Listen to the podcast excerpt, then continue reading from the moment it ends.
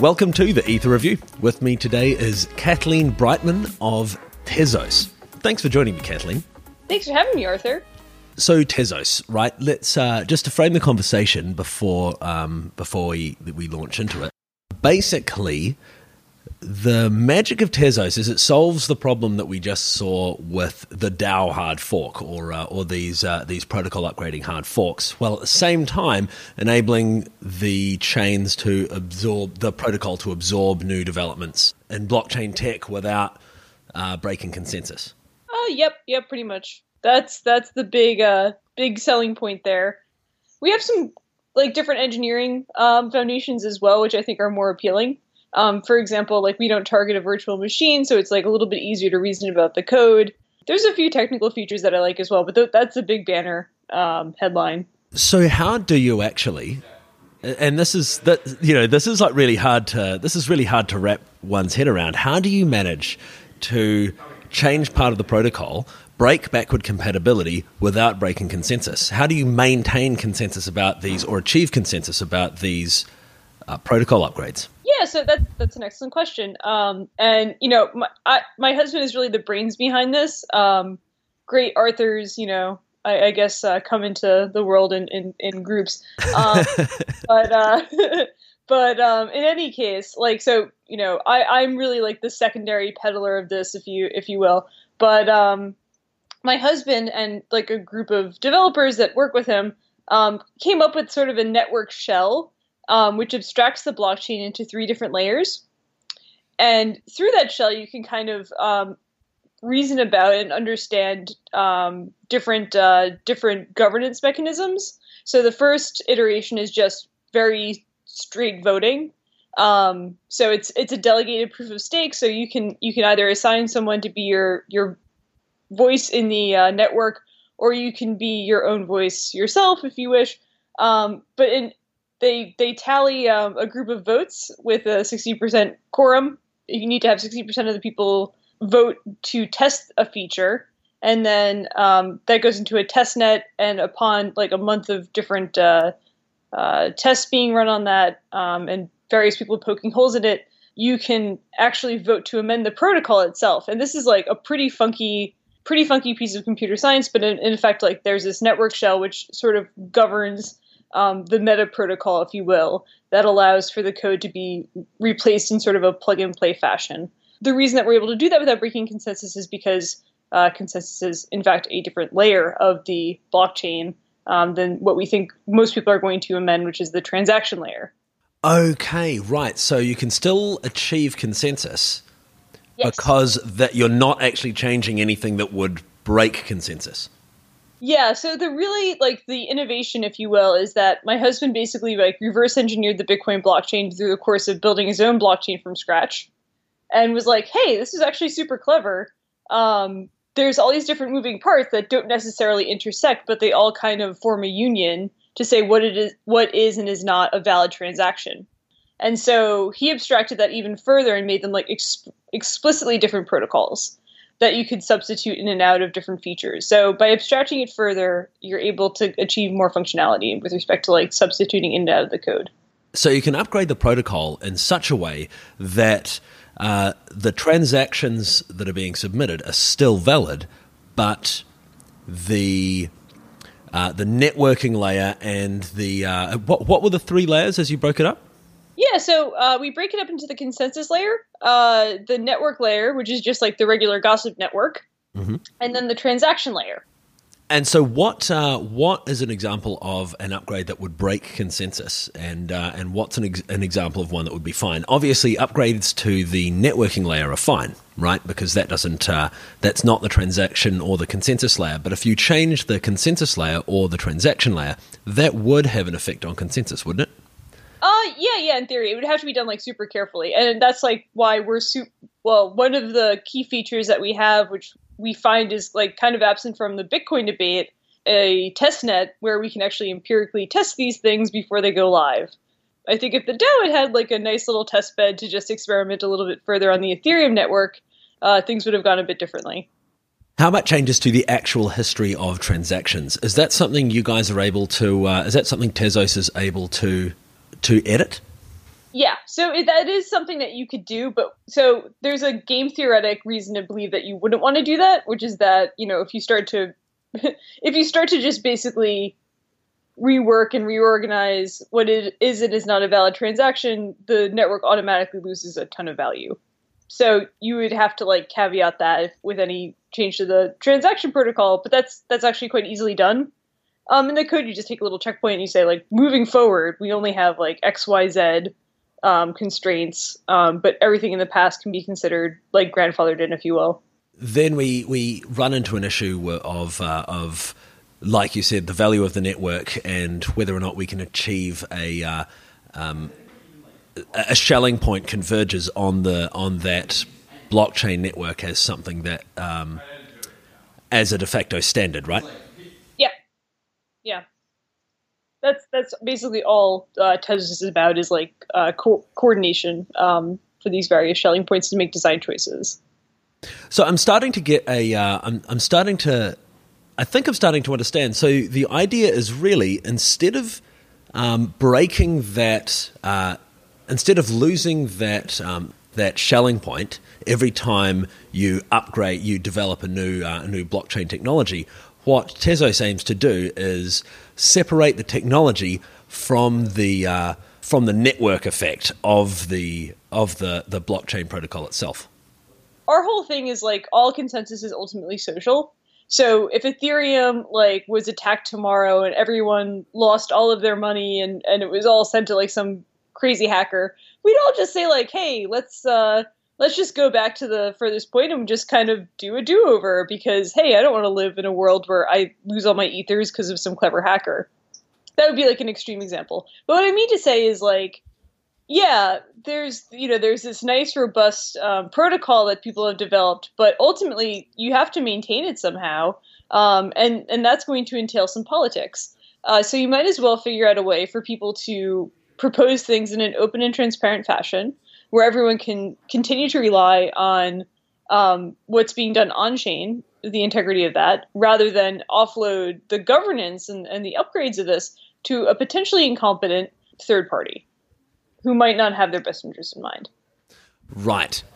How did this all come about, and and when? Uh, because this is this is one of those projects that started in 2014. There were a ton of them, um, but this is one of the more uh, more persistent, and I guess it, it, seems in line with a lot of.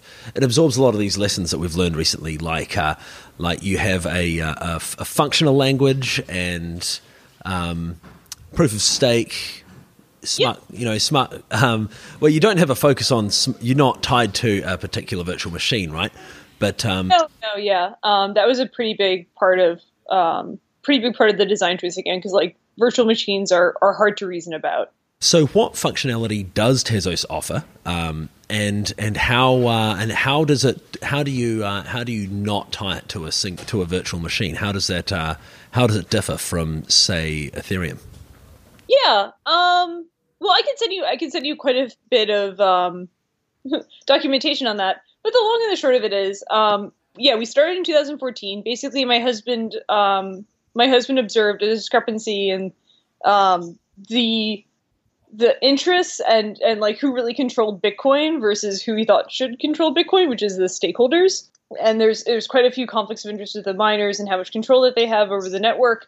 Um, my husband saw that as a long term vulnerability, so he decided to um, he decided to create his own cryptocurrency that had this like governance layer, if you will, um, to instantiate new innovations rather than kind of leave it to the benevolence of, of various miners in China to figure out which uh, version of, of the code they would run.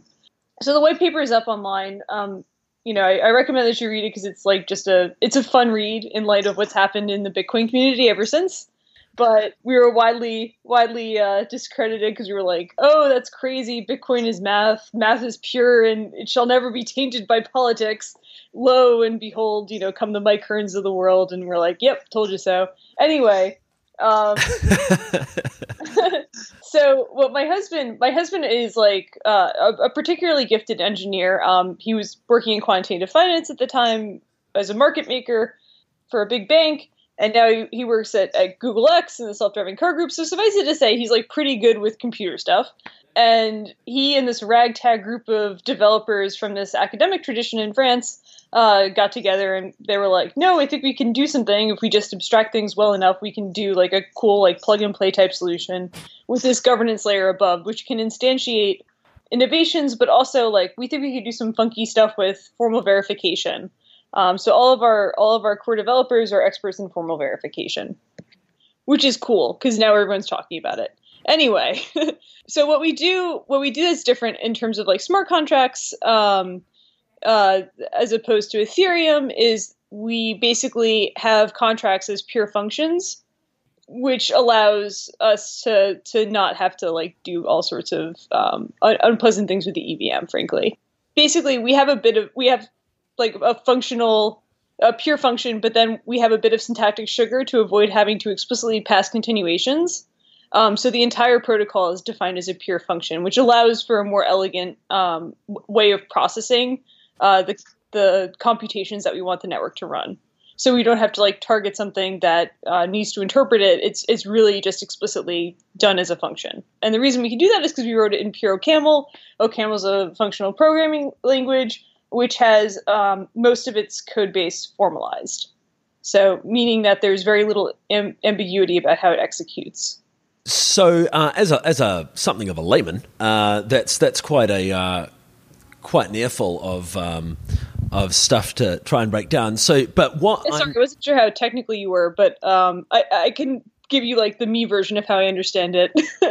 As someone who passed like two computer science courses with an A and thought that I was like a genius. Um, I'd, I'd, love to. I'd love to hear your version of it. Although I'm sure most of the listeners know exactly what you're talking about. yeah, um, maybe. Um, but uh, yeah, so it's it's you have to think about it more as um, when you're dealing with a virtual machine, you actually have to like process these things. You basically offload it to a, a third party in effect. Right. So, uh, uh, am I uh, am I right in suggesting that this is obviously Ethereum's not truly Turing complete, um, but uh, but Tezos is explicitly not Turing complete. No, it, it is Turing complete, and in fact, so is like the Bitcoin. Um, you know, the Bitcoin scripting language is Turing complete as well. It's just like that's we think Turing completeness has been framed for a lot of the recent lack of functionality in these uh, in these cryptocurrencies. But th- but you think that's incorrect? I think having execution that we can reason about more accurately is more important than the functionality of the language. So when will uh, we see Tezos in the wild? Uh, Q1 2017 is supposed to be the uh, the release. Um, I, I quit my job recently at R3 to to manage that, so I hope that's the case because I'm going to be very disappointed. I explicitly left because I was like, "Oh crap! I only have a few months to do this," um, and and so I hope that I make it on time because I would be pretty unhappy if uh, if I missed that target. What were you doing at R three? My title was strategy associate, which is kind of like a vapid, uh, meaningless term. But I was doing all sorts of stuff. I was across like research. I was across um, helping out with um, with some of the communications and I was also helping out in the lab a little bit. It's it was all over the place, um, but it was fun. It was like a lot of uh, a lot of really cool stakeholders and interesting people that I got to meet. Um, before I worked before I worked at R three, I worked in management consulting. Prior to that, I worked at a hedge fund, so I had more um, financial experience than than technical expertise, as perhaps you've guessed by some of my answers. But it was a good mix of the two. So where do you see uh, where do you see Tezos being applied? The nice part about Tezos is that it can instantiate new innovations, um, and and we can kind of take a sampler pack of of what's been good in Ethereum, which there's been a lot of, and what's been good in uh, what's been good in other cryptocurrencies like Bitcoin. Zcash has come up with a number of different cool applications, and we can kind of do a, a uh, crowdsourcing um, some of this this knowledge that we've built up. We think that there are some themes in cryptocurrencies that we can kind of reliably instantiate at like the protocol level now instead of offloading to a third party, such as like prediction markets, um, which everyone seems to want, um, such as um, such as like f- file storage um, solutions, which again like there seems to be a market for why not you know instantiate that at the protocol level? Well, it's it's quite difficult now to amend um, that dynamically, but you can see um, you can see a future where that that becomes uh, something that everyone expects. So we're hoping that uh, you know in Silicon Valley they have a saying: the early bird gets the worm, but the second mouse gets the cheese. we want to learn yeah. what, what becomes popular and what becomes standard use. Because right now, really, if you look at Bitcoin, if you look at Ethereum, the main use case of Bitcoin is like people holding it for speculative value and capital flight from China. The main use case for Ethereum seems to be investing in AppCoin ICOs. We kind of hope that like we can take some of the functionality that people are introducing, which make it gradually more and more useful to the everyday person, um, and bundle that in a much tidier package. Awesome. This is really exciting. Um, I, the, the last question I have is how did you find it at R3? And have you found, do you see a, uh, a similarity between what you guys are doing at Tezos and things like what. Um, and things like what Ian Grigg was doing at uh, at R3 with um, with Corda and Ricardian contracts. Oh yeah. Um, well, the thing is, like, Tezos doesn't have an explicit diktat to be to, to be used by financial institutions. So our constraints are actually far less rigorous in terms of like coordinating with legal pros, which I know is a lot of what Ian's been doing. Um, and Ian, of course, has been doing this for like twenty something years, so he's he's quite good at it. And he's uh, like just as a total aside, a total delight to work with. He's exactly how he acts on the internet. Um, so he's like really he's really funny and pleasant. But uh, yeah so we don't have we don't have that inclination um, or that or that constraint really um, we have to deal with like a different set of actors which are potentially like scores more contentious and so we have to worry more about security than i suspect r3 probably has to and because we don't have like some nice guys in windbreakers who can come and um, and shut down anyone who tries to uh, hack our system or send register false transactions. So we're really optimizing for a much different issue.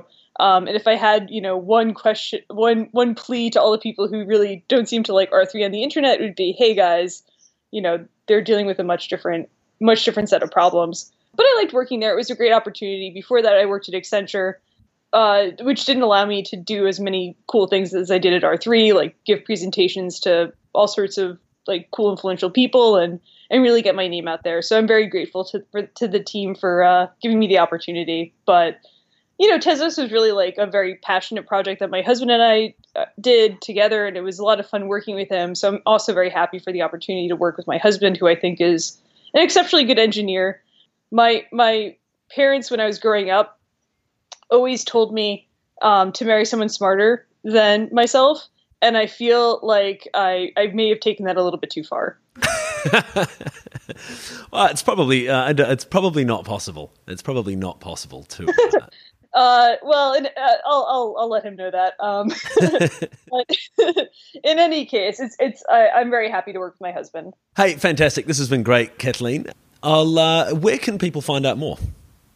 Yeah, well, we have. Um, so the reason we call it Tezos is because my husband wrote an algorithm to find like the one pronounceable um, five-letter word in English or English sounding um, that had an open.com. So it's Tezos.com um, and that is the reason that the the crypto ledger is, is called as such. And so you can you can sign up for our mailing list. Uh, you can also just bother me on Twitter. I'm the only Kathleen Breitman, and my handle is Breitwoman. So th- I'm quite easy to find on the internet.